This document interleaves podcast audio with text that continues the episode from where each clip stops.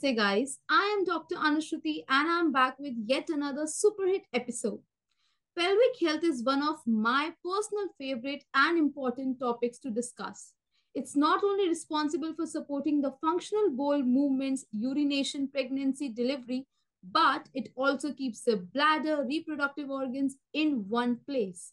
So to discuss this and make you realize its importance, today on board, I have Dr. Andrea, who is a pelvic floor physical therapist, a beautiful woman and a wonderful guide to your pelvic floor health.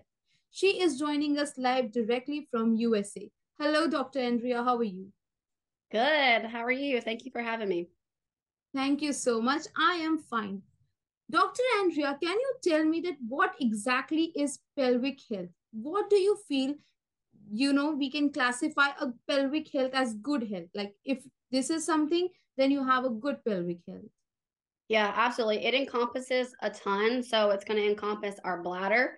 So in order to have good pelvic health, we have to have good bladder health. So meaning that we are urinating throughout the day. When we urinate, there's no hesitation to pee. There's no stop and start to pee. We're not leaking going to the bathroom when we have that urge to go. We're not leaking after we go. So a lot of my clients that I work with will be done voiding and they're urinating, they're finished, and then they get up and they pee. So we call that a post-void dribble.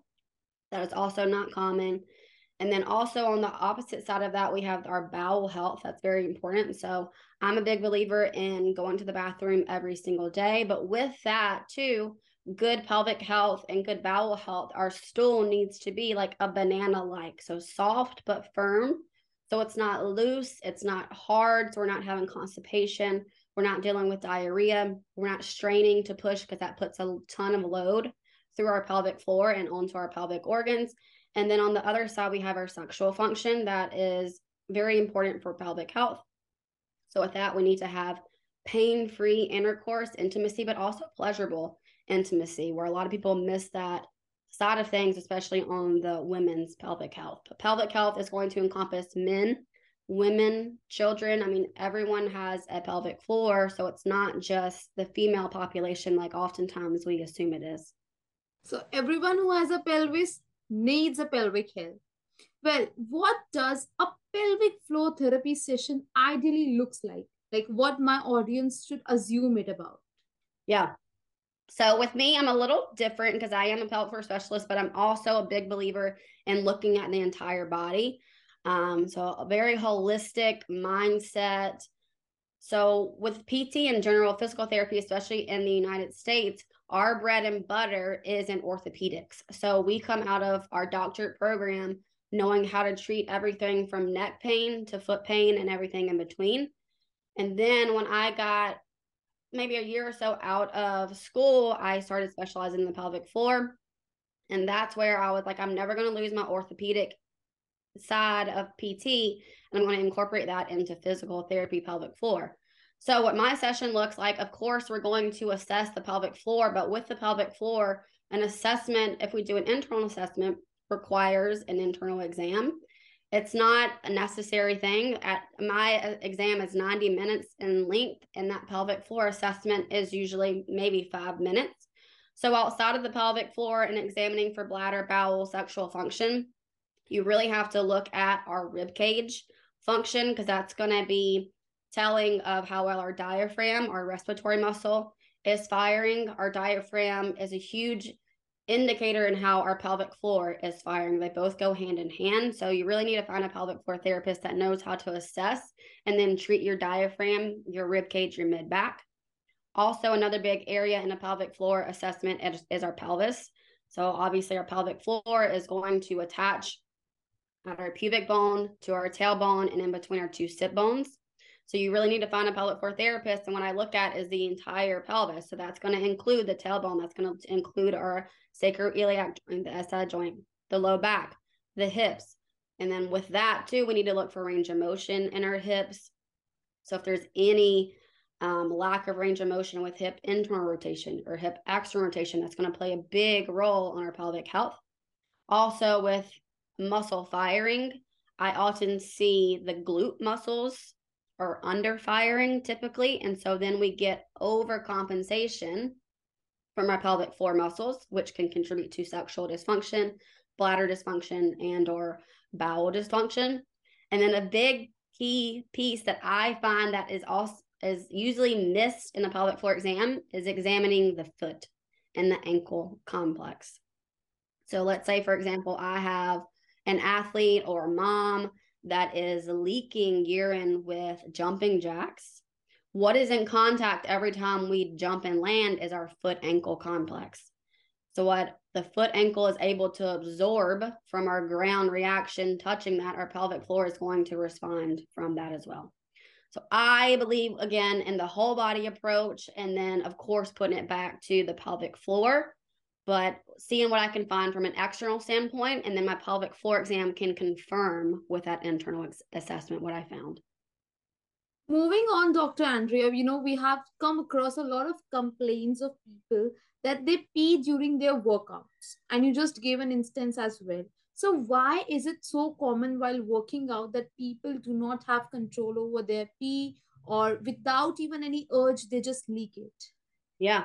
So there's a lot of reasons and contributing factors. That's why it's so important to get assessed. A lot of people will assume, well, hey, I'm leaking, I'm dribbling urine, I must have a weak pelvic floor. Let me just do Kegels, right? Like everyone talks about pelvic floor contractions, AKA Kegels.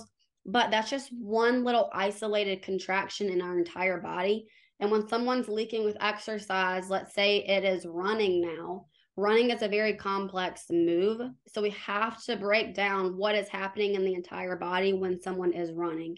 Not only the pelvic floor is the only thing firing, right? We have our mid back, our upper body is moving, our pelvis is moving, our legs are obviously moving back and forth. We're in a single leg stance every time we take a step for running. So it's just a total disservice when someone just only looks at our pelvic floor and only can assume that the pelvic floor is weak when there's so many moving factors when someone is leaking with said exercise. So other contributing factors is, again, like hip immobility, muscle compensations as far as overfiring from one muscle, underfiring from another muscle, and then our pelvic floor will compensate. Abdominal strength comes into that as well. So oftentimes, most clients don't have a complete abdominal core activation, so then we compensate. So a lot of it, the word I keep using is compensation. A lot of it is compensation from our body, and our pelvic floor, our bladder, our bowels take the brunt of that, and then we leak. Well, with this, Dr. Andrea, I would like to introduce you to one of the segments of my show where we answer the question of my followers, patients, and clients. So I have a bunch of questions ready for you that my followers have sent directly to me for Dr. Andrea. So are you ready to answer them? Let's go. Okay. Well, the first question comes from Abhilash Sharma from Shimla. He says, I have an irritable bowel. Sometimes I am constipated and sometimes I have loose motions. Why does this happen? Also, keeping in mind that I have a very restricted diet too. Okay. So let's say we knock out the food, because that's kind of out of my scope, right? To look at the food intake, but that does play a big role. So with our pelvic floor muscles, if our pelvic floor muscles are too tense, too tight, we're going to have to sort of squeeze, push, strain. So then we can have constipation with that if we can't fully eliminate. On the contrary, if our pelvic floor muscles aren't contracting well enough to keep our stool up, we could have loose stools, we could have incontinence. So there also could be trigger points within our anal region of our pelvic floor. So if there is trigger points, again, we could have that tensing of the pelvic floor, and then we can't have a complete bowel movement. So there's usually going to be uncoordinated pelvic floor muscle firing patterns, or too tight pelvic floor muscles, so too tense, or they're not contracting well enough. So it's one of the three. It's hard to tell until we do a full, thorough pelvic floor assessment, but I would definitely get that assessed if there is inconsistent bowel stool types.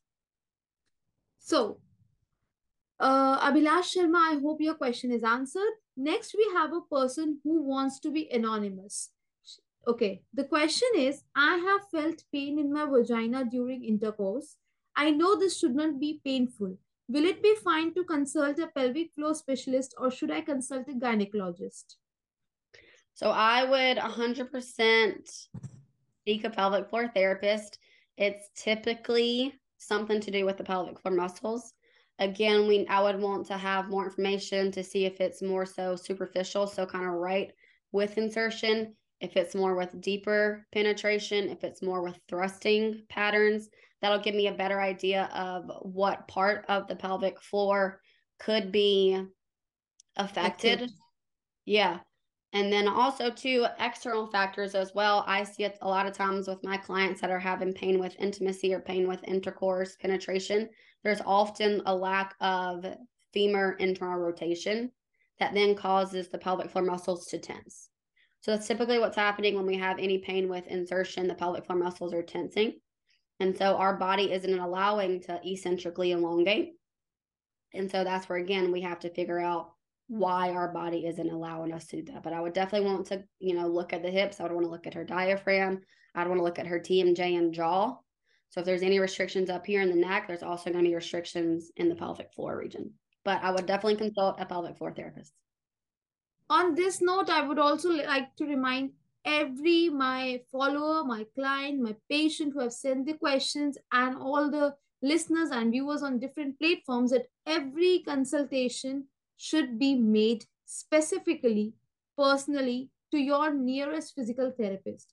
Dr. Andrea's views are over generalized patterns. Well, next we have Mr. Karan Sehgal from Mumbai. He says, hi, Dr. Andrea, how are you? Greetings from India. My urine does not form. I think sometimes I either leak it or sometimes I do not go at all. Why is it happening even though I drink 8 to 10 glasses of water daily? Okay, so just to clarify, he's saying that he's not completely emptying and leaking? Yeah. Okay, so when I see someone that's not completely emptying, that's another sign of hypertonicity or too tight pelvic floor muscles. So you probably see a pattern now. Most of it is hypertonicity, tightness in the pelvic floor muscles, creating a ton of pelvic floor dysfunction. So with that being said, I would challenge him when he does go to the bathroom to make sure that his foot posture, I would try to go make sure his feet are completely straight. That's if he is standing to urinate, making sure that he's not tensing again. The teeth are not touching. The glottis is open, so the throat is open. And then his belly is relaxed. So oftentimes when we urinate, we subconsciously sort of suck in the abdominal wall, which can then throw off our bladder or detrusor muscle. So I would challenge him to do that. Feet straight, completely relaxed, belly relaxed, throat open, jaw, teeth open. And then he's breathing as he urinates so he can completely empty. When you feel like you're done voiding and urinating, pause for a few seconds, take a few deep breaths, see if you have any more left for the bladder to squeeze out while our pelvic floor muscles are relaxed. So the biggest thing is when we're urinating, our bladder is squeezing to get the water out, or sorry, to get the urine out, and then our pelvic floor muscles have to be completely relaxed the whole time, or we're not going to completely empty, and then we can leak the rest of the day or throughout the day because of that. Absolutely. Okay, so the last question from my followers is Diksha Sethi from Rajasthan. She says, hello, Dr. Andrea. I have irregular menstrual cycle. In my ultrasound, PCOD or PCOS weren't declared. So is the issue with my pelvic floor, or what should I do to have regular menstrual cycle? Can a physical therapist help me out with this? Yes, great question. I see this often in practice. Now, I will say I work with multiple providers when I do have someone coming in with irregular menstrual cycles. So myself as a pelvic floor physical therapist, I often recommend naturopathic functional medicine and then gynecological as well. So totally get everyone on board. Make sure you have a good team with that. And then also, so with the functional medicine, they're going to make sure that you have the proper macronutrients that are feeding your body, gynecological to make sure to rule out maybe any estrogen dominance, lower estrogen, and then from a pelvic floor standpoint, we can determine if there's any visceral restriction. So now our organs, so with our reproductive area, just like any other muscle in the body, the reproductive area has fascial lining and encompassing it. So when that fascial tissue, that connective tissue gets tight, that can create issues with our menstrual cycle, that can create cramping, that can create delays in our menstrual cycle from happening. And then also too, with the fluctuations of hormones that us as women have every single month around ovulation and menstruation, that can affect our stability of our pelvis as well. So all of those things that happen on a menstrual cycle, on a cyclical cycle for us women, can 100% be improved by seeing a pelvic floor therapist, but by again, finding the instabilities in our body, finding to see where those connective tissues, muscles, visceral organs may be restricted. And once we find those restrictions, we can free that up so we can improve blood flow around our reproductive areas as women. We can improve blood flow to our pelvic floor muscles and the surrounding tissues to hopefully get the menstrual cycle back on a regular cycle. I see it all the time in practice, but again, the most success that I have is when those clients, those patients are working with myself, functional medicine, naturopathic medicine, and then a great gynecological provider. Okay.